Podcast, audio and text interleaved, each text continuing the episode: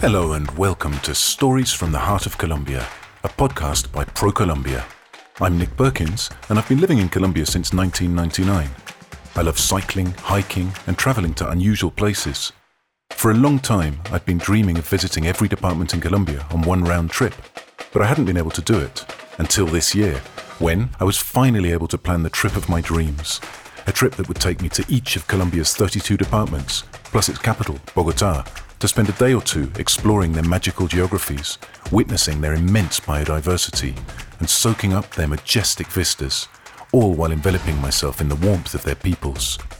In each episode of the podcast, I explore emblematic places in one department. On my journey, I learn about the customs and cultures of the people I meet, and I record a travel diary of their experiences, stories, and legends. The diary becomes an intimate and very personal record of the flavours, colours and sounds I discover in this land of infinite horizons. Colombia has something for everyone. Join me on this unprecedented sonic journey around one of the most diverse and fascinating countries on Earth. I'm Nick Perkins, and this is Stories from the Heart of Colombia.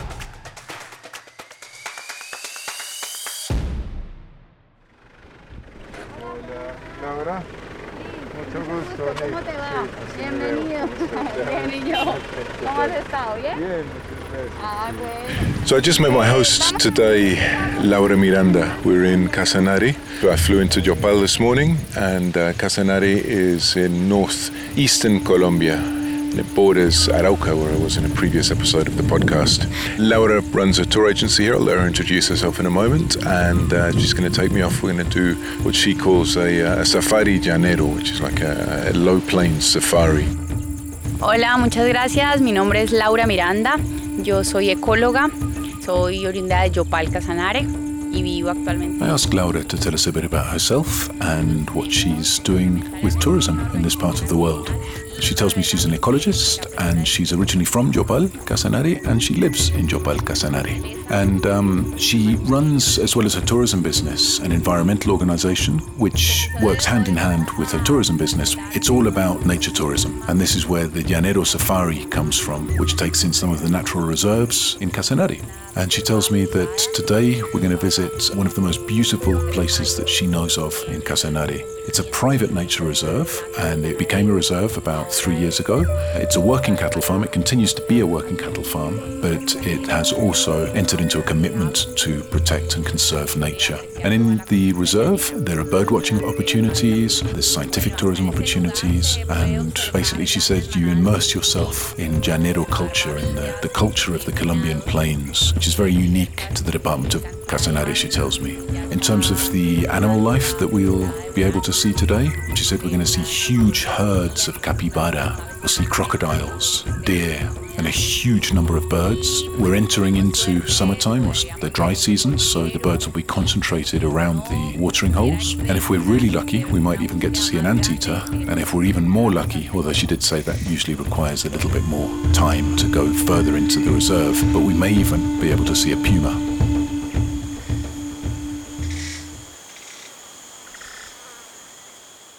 Esa reserva tiene una extensión total de 9,000 hectáreas. The reserve is about 9,000 hectares, so it's a fairly large reserve, but it's not completely, it's not as if from one day to the next the owners moved from having a commercial cattle farm into a nature reserve where they aren't able to earn money to pay for the upkeep of the reserve. So it's a sort of intermediate figure in land use legislation, whereby the owners apply for and are granted the figure of nature reserve, but they are allowed to continue their traditional activities. So this was a cattle farm.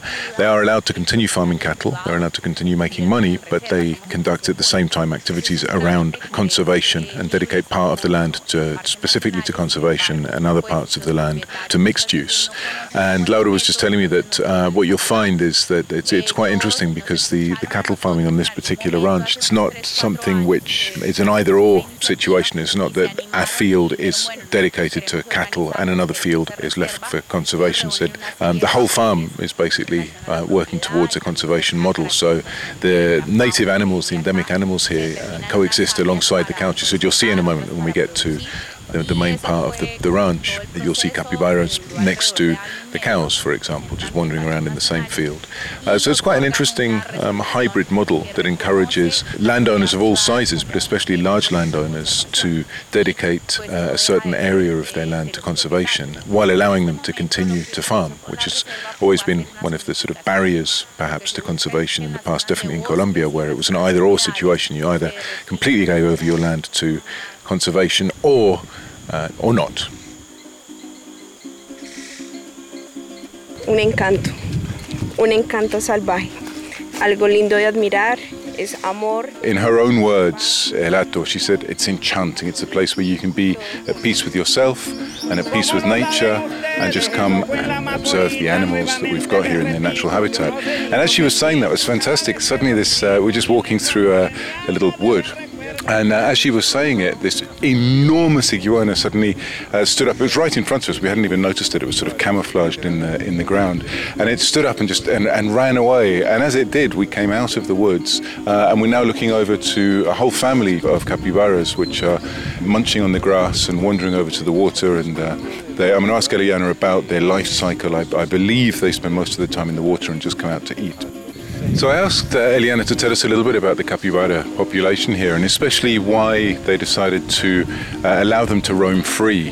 Capybaras were hunted to very low numbers. They became endangered in Colombia a few years ago.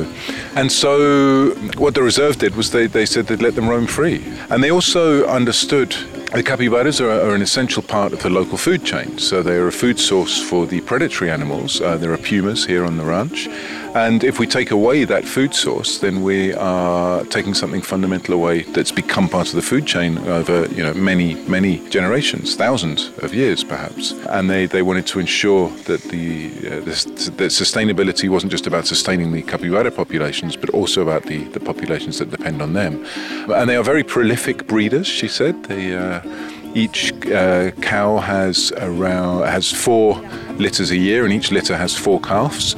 So that's quite a hefty rate of expansion. But because of the natural predators, around about 1 in 4 of the calves that are born survive through to adulthood. So the population is maintained naturally at a locally sustainable level.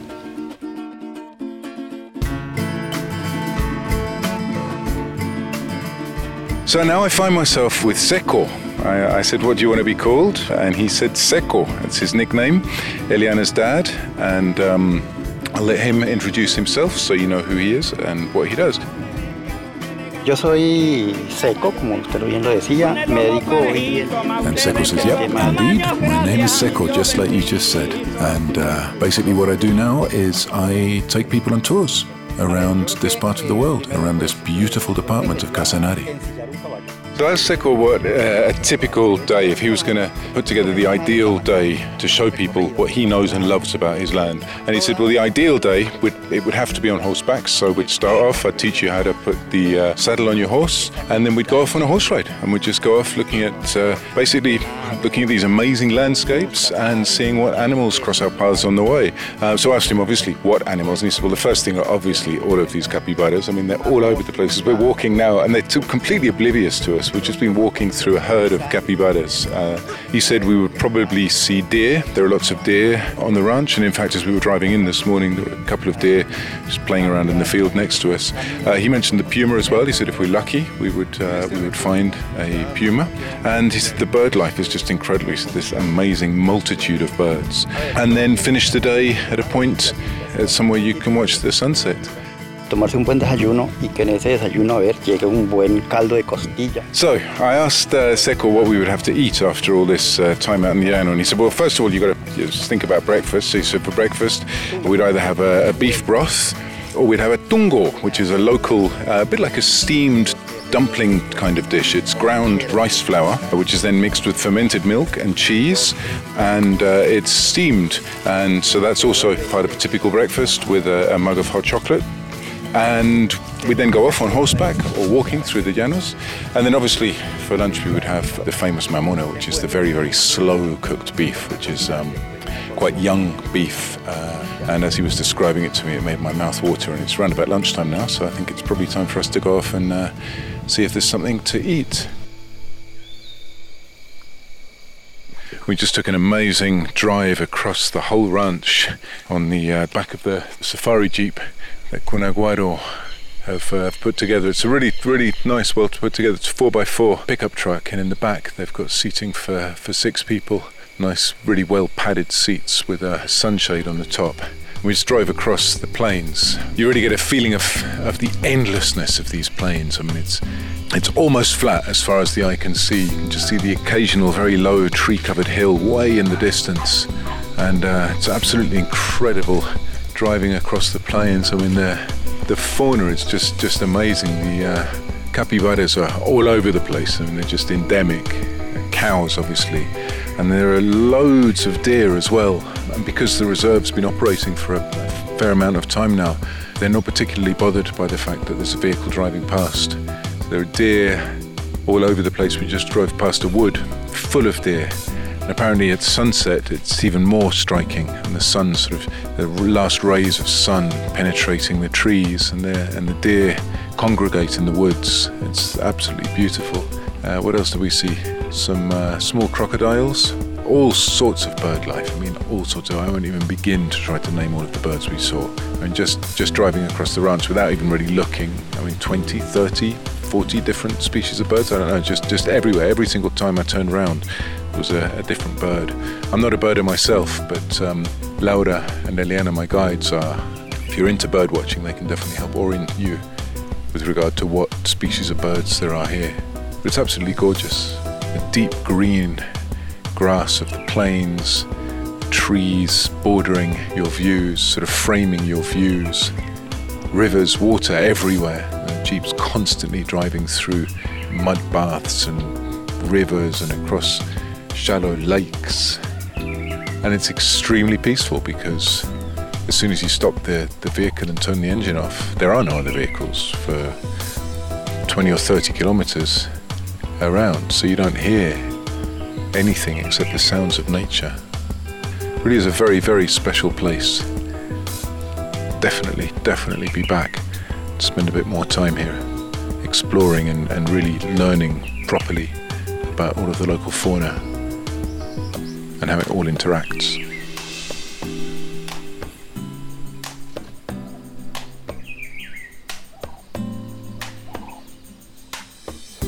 Casanare lies within the Amazonian, Orinocan, Colombian tourism region, a land of courageous cowboys who cross overflowing rivers and wrangle an endless number of animals in the merciless savanna.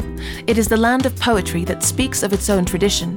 To learn more about the cattle herds, safaris, San Luis de Palenque, the Cravo Sur River, and the town of Agua Azul, visit colombia.travel. The Stories from the Heart of Colombia podcast was produced by ProColombia. Its contents are protected by the intellectual property laws of the Republic of Colombia and do not reflect the views of the national government, ProColombia, or the other entities that participated in this project. None of these will assume liability for any of the views expressed here.